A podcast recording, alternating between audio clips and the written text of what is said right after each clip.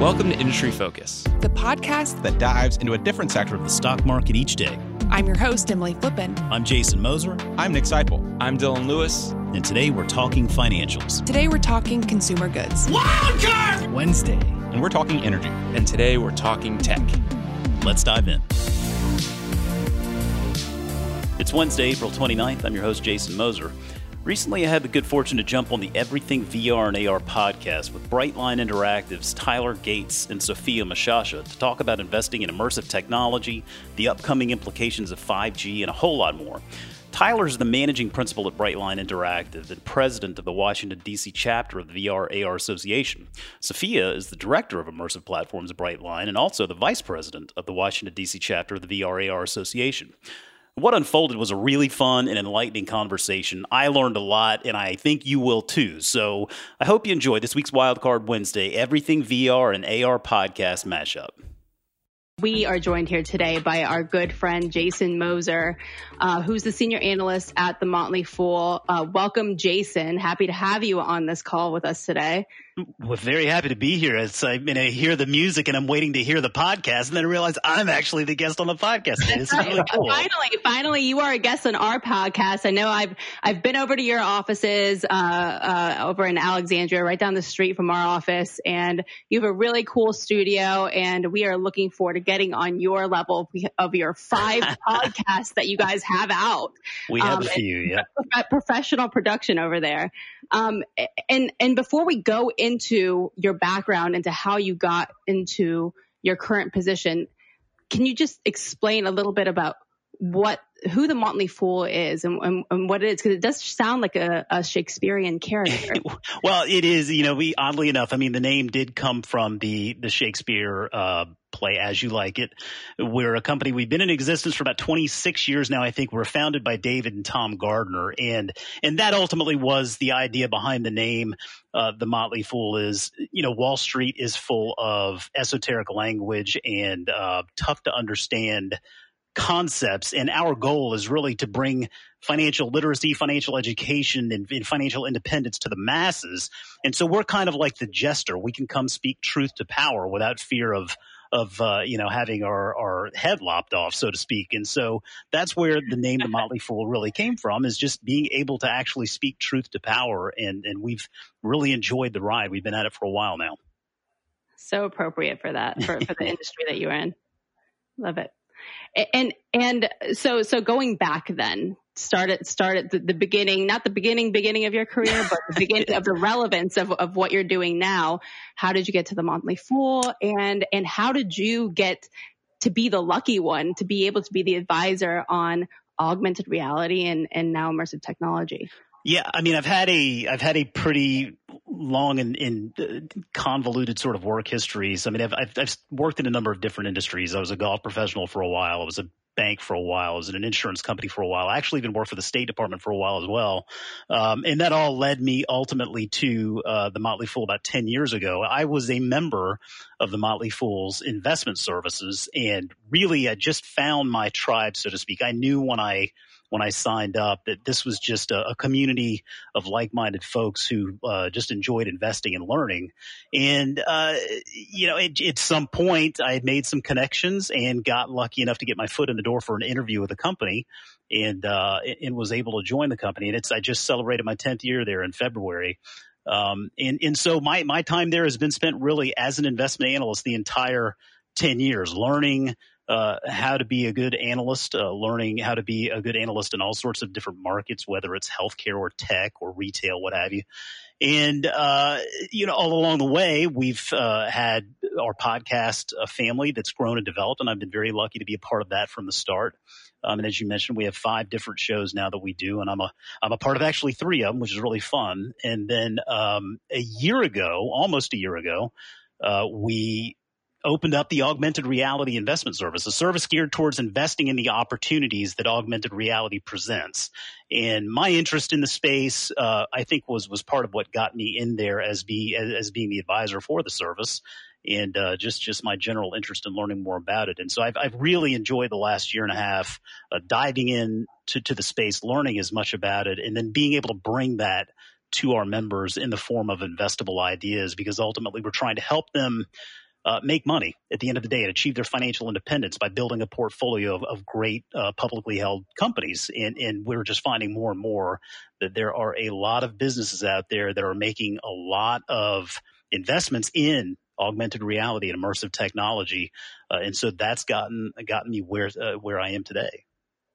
Yeah, and, and Jason, you know, I, I, think I want to pause here for a second and, and say that I, what what is what's so valuable about what you're saying is that uh, it's it's it's quite a stamp of validation for the augmented reality market uh, to have you all specifically, you all uh, be focused in on the advancements, the growth, and then being able to communicate that out to investors. Um, it, it, it really sort of uh, allows augmented re- augmented reality augmented reality to stake its claim inside this market um, as an as a as a validated technological sort of uh, vertical. And so, you know, I, what what I'm kind of curious to know before we get into your from your professional opinion is what was it from the personal side? What was that sort of uh, personal interest in augmented reality, and what what do you see in it that um, that that makes you so confident uh, for its future? Yeah, I mean, I, I think growing up, I mean, I, I always, I, I grew up in that, that video game era where you had the Atari, the Nintendo, and you could see how technology and entertainment was, was playing a bigger role in our lives. And, and then, uh, you know, when, when the smartphone came around, I mean, I think the smartphone is really that lightning in a bottle product. Uh, or a concept that has opened up. I mean, it's essentially a window, it's a portal to the entire world and the potential that technology um, can can really can really do for us as as as a world as as as a as a global society. And and so for me I've always been very interested in tech and stuff like that. I I, I wouldn't call myself necessarily an early adopter but I'm kind of an early adopter maybe the sure. second level early adopter. Um, when new technology comes out I love to fiddle with it and, and see what you know the prospects are there. And so when when I take that mindset and my interest in, in in those sorts of things, and then you look at the actual numbers behind it, for us, we felt like at the Motley Fool that that augmented reality and immersive technology was was coming to its moment. I mean, we are in a moment now where technology has gotten so good and so fast and so cool that we're seeing we're seeing all sorts of different changes in the ways that we do things, whether it's in healthcare or retail or engineering um, or, or, entertainment. I mean, we could see just from the numbers when we were looking at the augmented reality market in specific uh, that in 2017 it was valued at around 4.2 billion dollars. But when yeah. we look forward and we see these estimates, and, and, there's a research company called Markets and Markets that's done some some research there and shows that this opportunity in augmented reality is, is expected to top 60 billion dollars by 2023. And so for us as investors, one of the things that we're always looking for is, you know, large and growing market opportunities because that represents opportunities for investors. And, you know, we, we see augmented reality as one piece of that. But then you, you, you sort of, you, you take a step back and you look at immersive technology in general, augmented reality, virtual reality, mixed reality, all of that combined um, it, it's presenting a phenomenal market opportunity in all sorts of different verticals. Again, whether it's entertainment or engineering or healthcare, what have you. And so for, for me, I mean, as an investor, that's really exciting. And then you couple that with something that I'm interested in, in technology, in, in, in the development of this immersive technology market. Uh, it was just a really, it was a win-win from that perspective, uh, which was why I was so excited to have the opportunity to do it. You know, yeah. we're, we're happy to have you join us in this in this market in this in this exciting industry, Jason. Thanks. yeah, yeah. I mean, and, and, so what what is it that I would kind of to ask specifically what what are you seeing? What are the trends that you're seeing? I mean, we we certainly see trends from our perspective, but we tend to see that from the perspective of the actual technology, um, the actual capability, and so it's you have a, a particularly um, intriguing perspective, especially for those of us who are working inside this industry, because your perspective really helps us see uh, sort of what the end customer, what the investor is is is interested in, um, and what kind of markets are sort of developing outside of the direct ecosystem of that particular technology, and, and that's kind of what we're seeing a lot happening right now. Is these technologies that used to be sort of used in this one form or fashion is now applicable across the board. Like, you know, for example, our you know, our partners who we've had on the podcast a bunch, Unity, Unity Technologies. Unity Technologies started out as a as a game engine for video games, yep. but is now, and we're now actually calling it, Unity calls it a creation engine. Yep. And that creation engine is now focused on because it is a way for us to develop content. That content development is now not so singularly focused on video games. It's now sort of spreading out and becoming content that's being developed for uh, large scale training simulations, large scale enterprise solutions, and then beyond video gaming into the entertainment market, into the on demand market. And so what what is it that um, that you see from from the investor's perspective that is so attractive about the capabilities of augmented reality? Well, yeah, I think I think you really hit in on the two the two different sides of the coin there, right? I mean, I think we see on the one side immersive technology for the consumer, and on the other side immersive technology in industry, and and I think that up to this point, it feels like augmented reality and virtual reality. They've been cool concepts. They've been neat in theory, but they've been it's been difficult to really bring it over to the consumer side. It's it's hard for the everyday consumer to be able to understand how or why this immersive technology affects them, how it plays into their lives. And so, you know, we look at what I what I call the big four in this space, and I'm talking about companies uh, including Microsoft, Apple, Alphabet, and Facebook. These are the big four tech companies out there that are making big investments in immersive technology on both the consumer side and the industrial side, as you know, uh, which which has always been really really interesting to see for us. I mean, they they hold terrific competitive advantages just in their scale and their financial resources. They can pretty much do whatever they want, and these are these are companies that can bring a lot of this technology in house and develop it on their own. And and I think you know, the, when we saw the game Pokemon Go come out, right? You, rem- you remember the success that that game witnessed as as it rolled out, and it took the world by storm.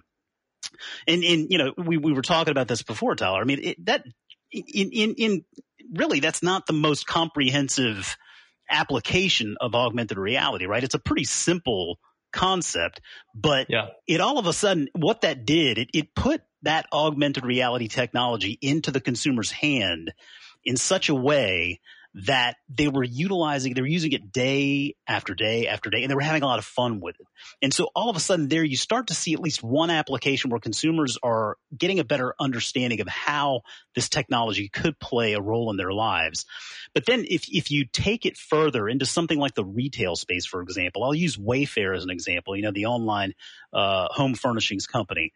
And I, I think it was Wayfair is a company that when it first went public, a lot of people didn't really give it much of a shot. And, and the main reason why was that it was hard to grasp that you would be able to buy a couch online without actually being able to see that couch in person or being able to see how that couch might fit in your room.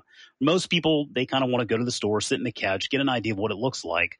And, and so I think, you know, people thought maybe Wayfair was going to have a problem with that. Well, Wayfair, what they've done is they've incorporated augmented reality into their app so that you can actually go in and shop in Wayfair and you can take your phone and you can hold it you know showing showing a picture of your room. You can hold it in your room and, and angle it where you think that couch might go. And then you can actually using their augmented reality you can place that couch in your room so that it's actually occupying that space the length, the width, the depth, whatever it may be, you can actually get an idea then of how that couch might fit in your room.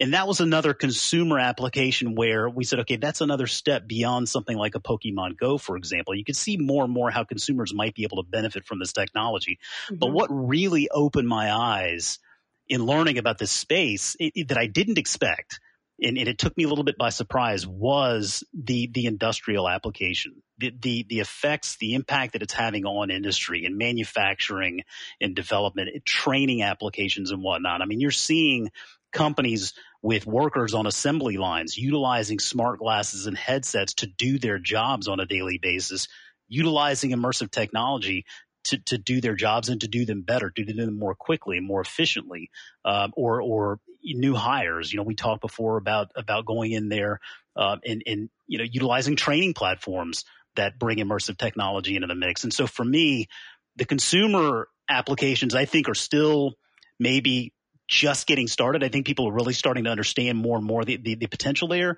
But but what really opened my eyes was what we're already seeing in the industrial side with companies like PTC or Ansys, companies that yeah. are utilizing this technology on a daily basis, and it, it it's really making a difference. I mean, you you can you can see it when we study these companies. I mean, you can actually hear from management themselves talking about the impact that this technology is making on their business to do things better, to do them more quickly, to do them more efficiently. And that really is the name of the game when we're looking for good investments is companies that are leveraging technology to, to really, uh, you know, save, save money and grow the business. And, and that's sort of naturally the, that's naturally the result of immersive technology, which is, uh, which has been interesting for us to watch over the last six or seven years. Um, and, and, I just want to go back, Jason, to what you're talking about when you when you talk about how people adopt the technology, how people understand it. And I, I think uh, what we're seeing happen is, is, there really is sort of these three phases to the adoption. There's sort of the the awareness of it, the awareness of the technology, the usage of that technology, and then the innovation of it. So it's once I have to be aware of what it is, and then I have to try it, and, yeah. and then after I try it, at that point it's depending on my level of expertise and awareness in the industry, it's going to take me some time to give new language to this new experience, this new way that I'm experiencing content. And so what tends to happen as, you know, we often say you, people understand a new thing through the lens of an old thing. And so when you, when you take something like Pokemon Go, and which was an incredibly you know entertaining application. Uh, but you're right, is is significantly limited in terms, and it never really started out, never aimed to be the sort of answer for all augmented reality, but it it sort of became that. It was because, a bit serendipitous, wasn't it? I mean, it, I don't know that that was the intention, but bam, there it was, and it yeah, opened it up to millions and millions of people. Yeah. I mean, for the next three years, I mean, for the next couple of years, people say augmented reality, you know, like Pokemon Go. yeah. And people know, people know, oh, I get it.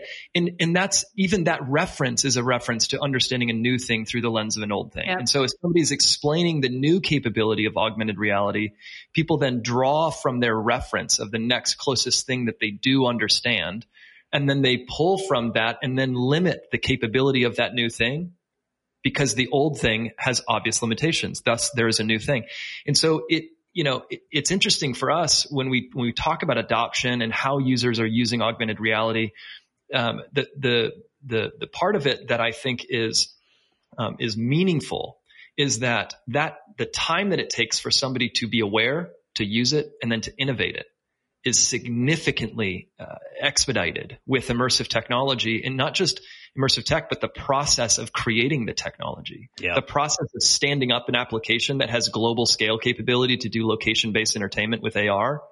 You can stand that up in less time than it takes to, you know, open a physical store. And so it's, it is from a from a capability standpoint to come up with an idea off of having tried it first like our one of my favorite parts about interviewing people on this podcast is that we talk to people all the time who say 2 years ago I didn't even know this industry existed and then I and then I took my significant industrial design capabilities or my significant engineering capabilities or my experience with NASA or whatever the case is, and I pointed it at this new enabling capability of immersive technology and realized that I really just used it to accelerate what I already was able to do. And so it, what we can do is build new things really quickly, new capabilities, new awarenesses. And what that does is it removes us forcibly. It removes us from understanding that we experience this technology in one way. And it moves us into this world where maybe we don't, because I think what's interesting even about Wayfair is before the augmented reality, before depth sensing AR technology existed and you could place objects in depth in your room, even before, I mean, people would actually take their whole computer, pull it, you know, pick it up from their tabletop and sort of place it on the wall and try to hold it. Because in that moment, we understand, even though we don't, everyone doesn't understand technologically why that doesn't happen or can't. We understand in our minds, it's on computer. It's on two dimension. It can't exist in my three dimension. Yep. And so we just know to, we just know, okay, a website like Wayfair is not going to work because nobody's going to be able to understand spatially how objects fit in their room. But the reason that they don't understand that yet is because they don't understand the actual capabilities of the technology that we can, that the phone actually can understand depth in the room and that we can identify tabletop surfaces. And then on those surfaces, we can place graphical three dimensional content pieces that are relevant to what that user wants to see. And that technological capability allows us to take that thing that the user wants to do instead of holding up their computer screen and then allows them to place that object there. And then when we do it, it's like when somebody sees that happening, it's not like it's uh it's not like it's this brand new thing that they couldn't conceive of. They see it happening and go, "Oh, yeah, exactly. Yeah, that's exactly how that couch would look." Perfect. That's awesome. And it's so utilitarian and it's so known and understood because it's, it's using the technology in a way that actually communicates the original context in the original context. And so I'm seeing the, the furniture in spatial value inside my room. As long as I'm getting to see what it's going to look like in a box is checked for me, I'll purchase it online. Great. You know, and so it totally changes the market. And so that's, we, we see the adoption rate shifting in in sort of becoming more exponential as people have an awareness, the ability to use it, and then the ability to innovate with it. Yeah, and it, well, I mean, and I think also, you know, the neat thing about technology like this is technology ultimately it compounds, right? I mean, the more and more we use it, the better and better it gets, more and more quickly. And so, I mean, maybe this capability didn't exist necessarily eight years ago or or whenever. I mean, right? We've gone through iPhone uh, all the way up here to iPhone 11, right? I mean, they didn't always have those 3D sensing capabilities maybe that we have now. But you do see now, I mean, if a company like Wayfair, I mean, Home Depot is another, I mean, a lot of retailers out there are now using this technology. Yeah. And the main reason why is because they're seeing results. They actually see that customers utilize this technology and it results in conversion of sales. And ultimately in retail, right, that's the goal. You want to sell stuff. And so if they can see that the tools they're producing with their technology are resulting in actual sales conversions, well, they're going to double down on investments in that technology. They're going to make it better and better and better. And then you, pan all the way over to another market, something like healthcare, and and that's a market to me that is, has just been fascinating to watch. I mean, my father's a physician; he's he's 77 year old doctor still practicing. And when I was talking to him about this new service, about immersive technology, and, and he's asking me, you know, what, what are you talking about? How does this apply? And I'm showing him something as simple as just like learning anatomy, right? I mean, there are apps out there now where you can actually, there are AR apps out there, they can teach you anatomy just through you know, using an app on your phone. But but then you you go all the way over to other companies. There there are little companies out there like Medivis, uh, which is you know, they're they're utilizing immersive technology actually in the operating room to pre to prep for surgery in order to achieve better outcomes. Intuitive Surgical, another company that has actually developed a training platform that utilizes augmented reality and immersive technology in order to help people train and prepare in ultimately looking to just achieve better outcomes. I mean, if you're a physician, if you're a surgeon, and you can actually go into a surgery fully prepped and knowing where you need to be focused on and what you're getting ready to encounter and what you need to do before you've ever even had really to go in there to do it I mean, you're, you're, likely going to achieve better outcomes. And so we see companies like these doubling down on the investments in this technology because the bottom line is whether it's in gaming, or whether it's in retail, or whether it's in healthcare, it's ultimately achieving better outcomes. And that really is the goal. And I think that now we're getting to the point where we're seeing immersive technology. It's more than just entertainment. It's more than just a cool little bell or whistle that's on our phone that we can uh, fiddle around with while we're trying to waste some time. I mean, these are having real life implications that are affecting people's you know lives. And, and, that to me is just a it's a fascinating thing, thing to watch and, and as investors uh, it's a fascinating market to be a part of because again like i said that technology it compounds and it's all about kind of trying to skate to where the puck is going you know we talk about the market being a forward looking mechanism we're trying to skate to where the puck is going and we see the puck going in the direction of that immersive technology which is why we're so focused on it now yeah, and and the, the, I like just the the awareness of of how immersive technology is. I agree with you in its in its capability to grow exponentially, but it, it's also it also grows on a different. It's like it's growing in different soil than the rest of technology because it in itself, and, and, I don't mean the rest of, maybe the rest of communications technology, because immersive technology specifically, we have the ability to use the technology to make the technology smarter. Um, and so it, it is, and, and that, that, you know, our ability to use virtual reality to actually make virtual reality faster is a pretty impressive thing. And, yeah. and that's true of it as it's, as it, as it, as a communications technology. And so it's, to me, what's, what's fascinating is, is that what, what ends up happening is you, you have these capabilities. It's, it's sort of the distributed economy where the distributed knowledge or distributed information where we have, um, you have this, the cell phone's capability to understand images, for example um, and to be able to recognize as long as there's a database running on the on the phone that understands what images it's seeing then it can use image recognition to identify objects.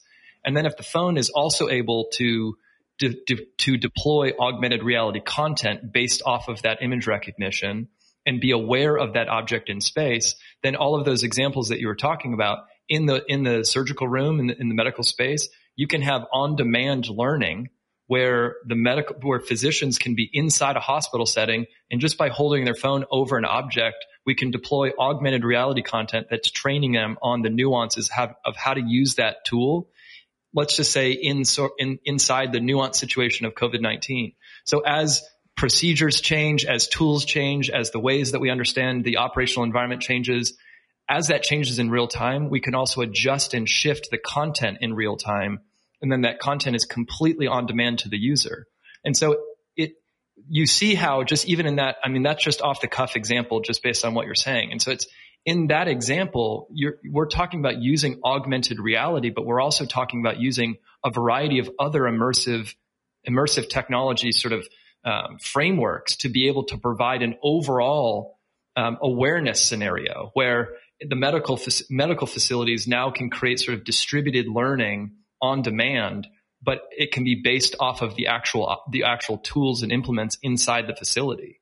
Um, instead of it being off of an education system that requires logistics and planning and scheduling and travel and all of that type of stuff, with inside immersive technology, we can remove those barriers and make it faster, smarter, and more comprehensive. And so, you know, it what what I like about what's happening in that sort of exponential nature of of the reason why I say it feels like it's growing in a different soil is because it's not just a technology like the phone.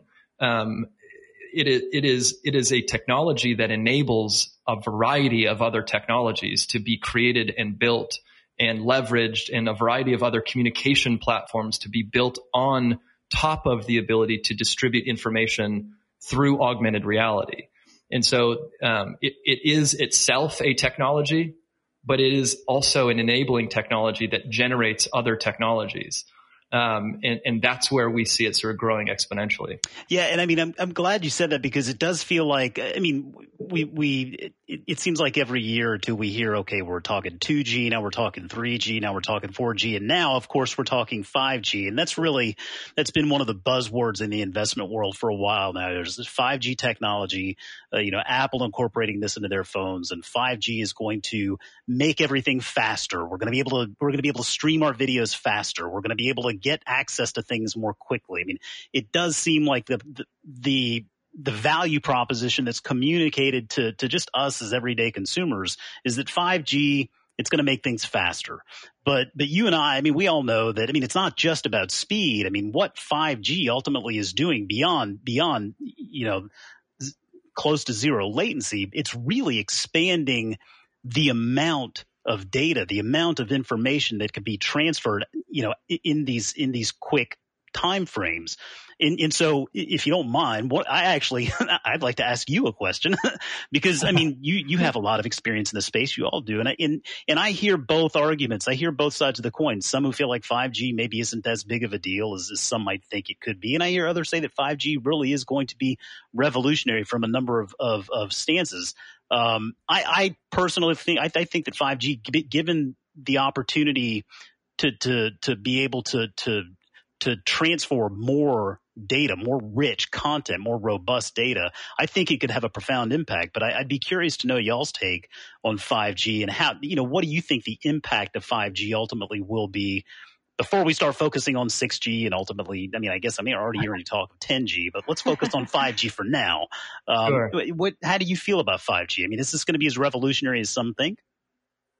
Yes, I, I certainly think so, and, and I I think that way because of I will start out by saying that um, outside a lot of our listeners know, but outside of um, hosting the VRAR Association podcast, um, I have a company called Brightline Interactive, and we we do a considerable amount of work specifically with 5G. We build technology that leverages 5G so that we can help the general population um, and, and other audiences understand the value propositions for 5G. Um, and so we, we are boots on the ground uh, and have definitely been rolling up our sleeves over the last year and a half and building out some impressive technology experiences. We get to work with AT&T and we do a lot of really fun, exciting activations with them and build out a lot of products that use 5G. And so we work a lot with the technology. And so I want to start out by saying that, but at the same time, um, sort of beyond just the capability of the technology. Um, it, it is in terms of what does it do for the consumer, what it's doing for the larger sort of, I would say, global economy um, is to me what is more valuable to talk about. So, I mean, to the consumer. Um, I can totally understand it because a lot of uh, telecom companies have spent years communicating the message of data plans being faster. And so it's natural that people understand that, okay, well, it's another G. So it's 5G. Okay. So it must be even more faster. And, you know, and so that, that makes total sense. But, um, the, the, the truth is, is that uh, 5G is, uh, creates both speed and capacity. And it's the and capacity part, um, that is missing from a lot of people's understanding of what 5G will do for for the economy, for the global economy. Yeah. Um, and, and that is what the way that I usually describe it is it's when we have the convergence of 5G, cloud computing, and immersive technology, you have the ingredients, those three ingredients to completely, you have ingredients to completely transform the way communication is, is currently sort of mainstream. Um, because what we open up is the ability to um, what 5G does as an enabling technology is it allows us to create applications that are pulling in data from the real world and then allowing us to use that real world data in real time inside virtual worlds. And so this is just one example of the enablement capabilities of 5G. But because 5G has the ability for us to build sensor systems that are ingesting, like, for example, we do a lot of work with a, a fun um, a partner of ours called Tesla Suit, and it's a full body haptic suit that does motion capture, biometry, TENS in, in electrical muscle stimulation, and it's we, we can track your, your your movement in space. We've tested the suit with 5G, and so the suit is able to understand its position in space, but it's also under, able to understand its its body, its its um, the body mechanics, the motion of the body in real time. Right. And so we can understand the volume capacity of how somebody is moving and translate it, that information wirelessly in real time into a virtual environment. And the capability of being able to do that makes us, allows us to have live real time digital twin scenarios. And if you think about having that for an entire global corporation or an entire uh, supply chain, logistics supply chain, those types of things, we can significantly um, increase efficiency in inside um, enterprise systems as well as entertainment systems and sort of communication systems at large. But the reason that we're able to do that is we have a foundational technology, a, a, data transfer technology that allows us to transfer information so fast and at such high volumes that it allows us to create immersive content and lay that content on top of the real world. So how you, how you see that, how you visualize, we call it, we often call it virtual layering. Mm-hmm. And it's just the idea that we have in the real world, we have virtual layers of the real world, but you can only access and see those virtual layers through some sort of device because you're looking through a device, the device like your phone, your tablet is allowing you to see that content in augmented reality. The only thing that stops us from having content that that blankets the whole earth in augmented reality is bandwidth Right. and data transfer speed capability. And so it, what, what this enables us to do is, is to allow people is, is to help people understand that we can present data visually in its original visual context. And, and that content is typically called augmented or virtual reality because we're talking about creating graphic content that's at human size scale that makes you feel like you're in it. And that capability of doing that allows you to understand that information in the same way that you understand it in the real world. And so the ability to create that level of awareness, imagine having a Google where you could Google for the awareness of any environment. Like, whereas right now, like now we think about it as this like totally normal thing to if you need to know something. I mean, I have it Google pulled up on my second screen here. If I need to know something, I can just Google it and I can get the awareness of it in a two dimensional context. Right. I can be aware of that information two dimensionally as it's listed on the page. And that, that information helps me understand new, new, new things, new things that I didn't understand before. See, with immersive technology in 5G, we can do that same capacity where we can have a catalog of all of the information, but instead of that information existing two dimensionally in written form on pages, I can just actually represent that information in its original visual spatial context. And so from your phone, let's say you could, you know, look up the awareness of a spatial context that you would like to know really quickly before you walk into a meeting or before you make a big decision at a global scale or bef- so that you can understand something at, at, university or so that you can train better or whatever the case is, is that the same level of like, um, of sort of the sort of same sort of ambulatory, you know, way that we, we approach Google. It's so easy to do this, to get this awareness. We can create that awareness with immersive technology. But the thing that stops us from, from, or slows down the progress is the ability to display the information and transfer the information. And that's what 5G enables us to do. So it's not just a, another G. It's not just a way to make your phone faster, see your YouTube video faster, have, you know, whatever the case is. It's a way for us to bring that, you, the contents of that YouTube video into your living room like it was a normal, regular, everyday occurrence. And on demand. That, that can be one of the most profound impacts because I think we as people, generally speaking, we we process so much visually, right? I mean, we when we see, I mean, that's what this does. It's enabling us to see or to visualize data. And I mean, we're seeing companies like Salesforce. I mean, you even see big banks. I mean, I think Wells Fargo even they're figuring out ways to incorporate augmented reality and immersive technology into just being able to visualize data. Take data that if you were just to look at it, it would it would seem to be all Greek. You would have to decipher it and try to to parse it. But this technology allows you to visualize it, and you can process that. You can understand that so much more quickly when it when it's when it's presented in a visual form that makes more sense. Yeah, and, and and just on that point specifically, I mean that's exact. I mean you're so spot on, and, and it's just on that point specifically. We, we we got the pleasure of working with. Um, uh, recently with um, American College of Preventative Medicine, ACPM, and we did something very similar where they have a lot of data that represents really, really critical information in inner city scenarios where they're talking about social determinants of health. And so they want to take that critical information to the Hill, uh, to Congress, and they want they want to advocate on on behalf of it's sort of uh, generating awareness around social determinants of health. And so it's a relatively complex data story because that you're talking about data points across the entire United States. And so how do you tell that story in a really short period of time and demonstrate the impact? Well, we took all of that data and we just created a virtual environment. So instead of the data, like you said, Jason, I mean, if you were to look at the raw data, you're talking about numbers and figures in two dimensions on, on a screen. And how does that, you would ask yourself by looking at that data, unless you understood how to read that data, in other words, unless you understood how to translate that data, you wouldn't actually know what it represents. Exactly. But the, the irony of the whole scenario is that that data is actually not the original context. That data is a translation of the original context. The original context of that data has some sort of physical, or not necessarily physical, but has some sort of spatial capacity. It represents something in space. And so it, what augmented reality is doing is really just skipping the step of translating the data, translating the information using the written form.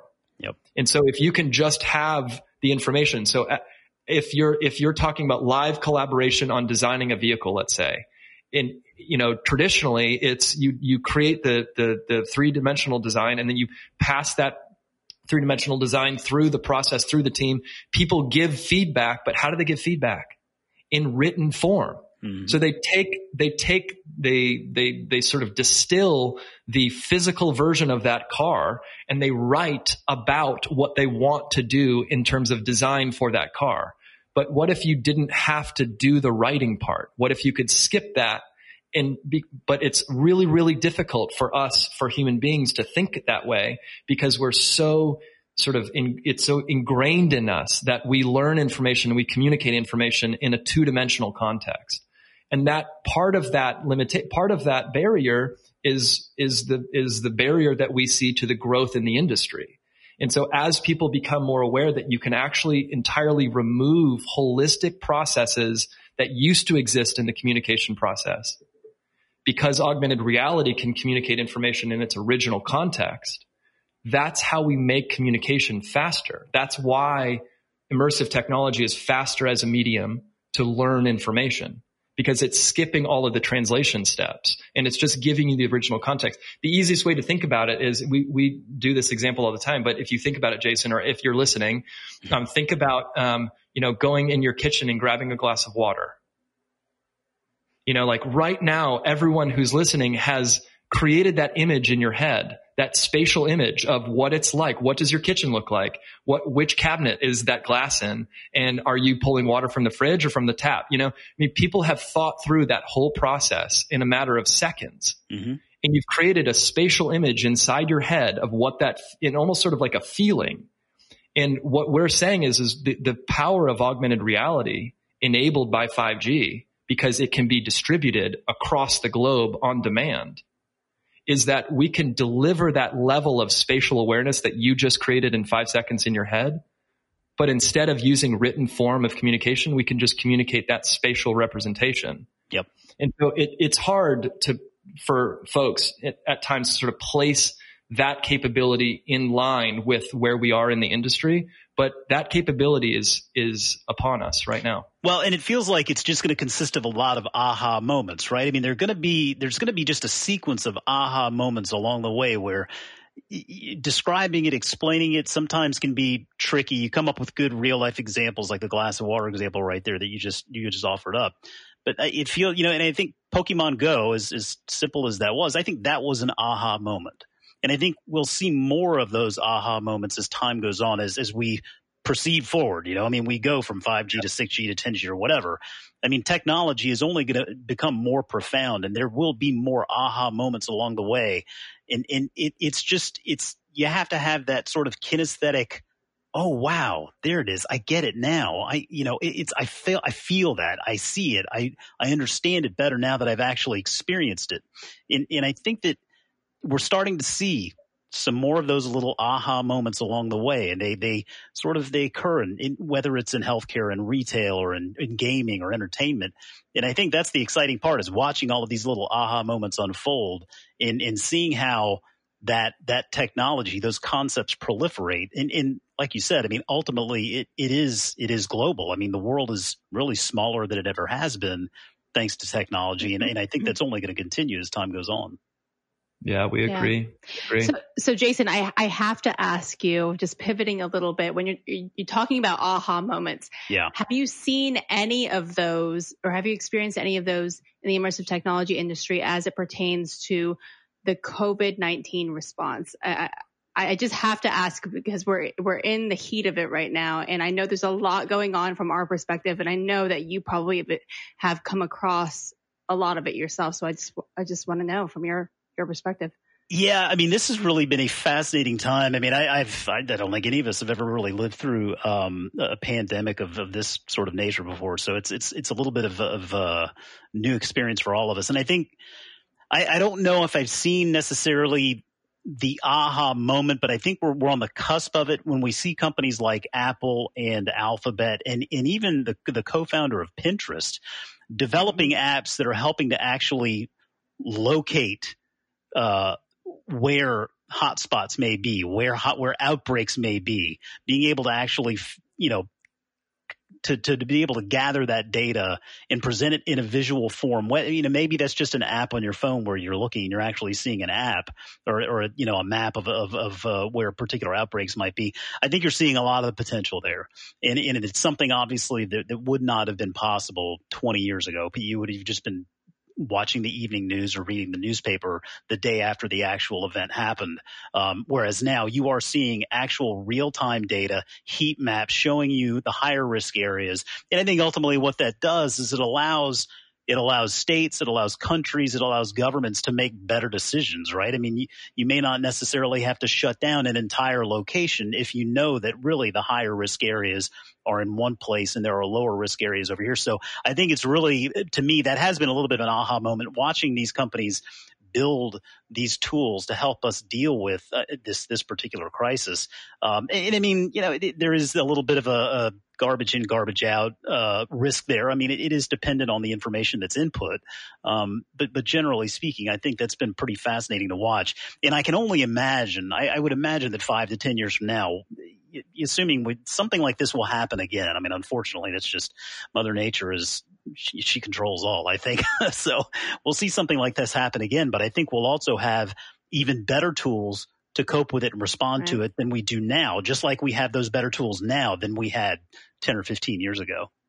Yeah, I mean, I, I got to say, that definitely makes me proud to be in the industry now and be able to be on the leading edge of helping in the response of of all the social distancing that we've had to encounter now and kind of had to figure out ways to overcome like some of the some of the webinars and, and live podcasts and, and, live events that we've attended and also hosted.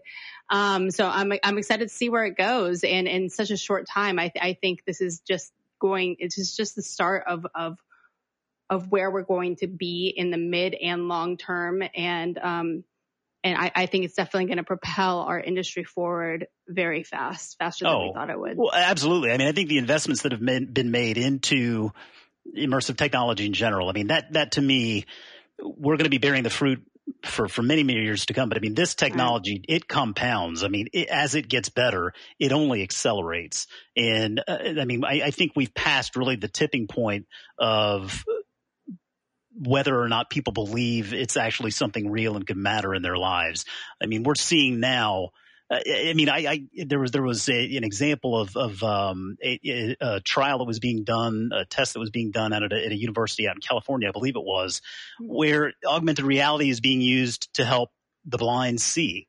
And I mean, that's that's something that for me, before I even really got started in this space, I would have never thought of that because I think most people, when they think of immersive technology, they think visual. They think that it's something that they're seeing, but they're not thinking about things like auditory cues or haptic mm-hmm. technology. All of these things that exist now that didn't exist before. I mean, these are little these are little things that are augmenting our physical world through technology. And and I think people are starting to become more educated about what augmented reality, what virtual ra- reality really are, what immersive technology really is. And they're seeing that there are a lot of little examples that have existed in our lives for a few years now, but they never really connected the dots. So I think those dots are becoming easier to connect now. Yeah, no, we agree, Jason. Listen, I, I think if there's if there's one thing that can be said about it is that there's a significant amount of hope uh, in immersive yeah. technology, um, and, and just even what we've been talking about here today. It's just that immersive technology combined with 5G al- allows us to invent worlds, invent scenarios, invent solutions that were not previously even understood. And, and by previously, in some cases, I mean six months ago.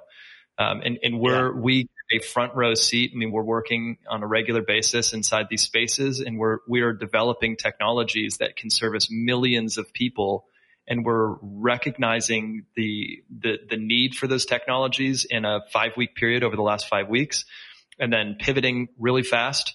Uh, and coming up with ways to now build new variations of those technologies, but actually leveraging augmented and virtual reality to do that. You know, we're we're at my company, we're meeting on a regular basis in virtual reality, even though we're all at home. We're we're a creative design technology mm-hmm. company that's making a lot of stuff, but making it all from home. And the way that we found it to be fastest to meet and get full context together is to meet inside virtual reality. So we're actually using virtual reality in environments that we've built for ourselves to actually help expedite and create a more efficient process to making immersive technology for our clients. And so there is a lot, and those are, we're using virtual reality in ways that we're being forced to use it, um, that we didn't have to use it even as VR creators in the past.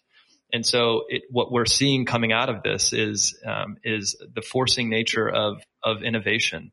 Um, and there is a, there is a lot of hope in immersive technology. And, and we look, we, Jason, we appreciate your expertise and your thought, um, and your, uh, your, all of your background information in terms of also sort of validating augmented reality, mm-hmm. uh, in terms of an immersive technology.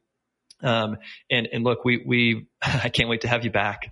well, I listen, I, as soon as we get back to normal, I mean, I, I'm really excited because you've already extended the invitation to come over there and check out your office, check out the Tesla suit, the HoloLens 2 and everything. And I can't wait to do that because, you know, at, at the recommendation of a friend of mine, I read the book, uh, Ready Player One a little while back and just the pictures, the, the things that go on in my mind from reading that book. I never saw the movie and I don't want to see it because the book, I just have, I've got this romanticized version of, of, of immersive technology technology now just from that book alone. Um, I mean, I'm really excited to get over there and, and, see that stuff because again, I mean, I, this is the marrying of, of the two worlds for me. I mean, the investing side that I know so well, and really the technology side that you all know so well. And and I mean, I, am excited to do more with you guys and learn more along the way. And, and, you know, I mean, this let's reciprocate here because I think next time you guys come over to our studio at Fool HQ, we'll do this again. Deal. Looking forward Deal. to it. Yeah. okay. Yeah, this is fun, Jason. Thank you. Absolutely. Thank you.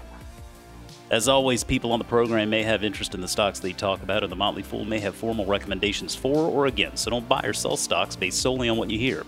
Thanks to producer extraordinaire Austin Morgan for constantly making the magic happen for us. I'm Jason Moser. Thanks for listening, and we'll see you next week.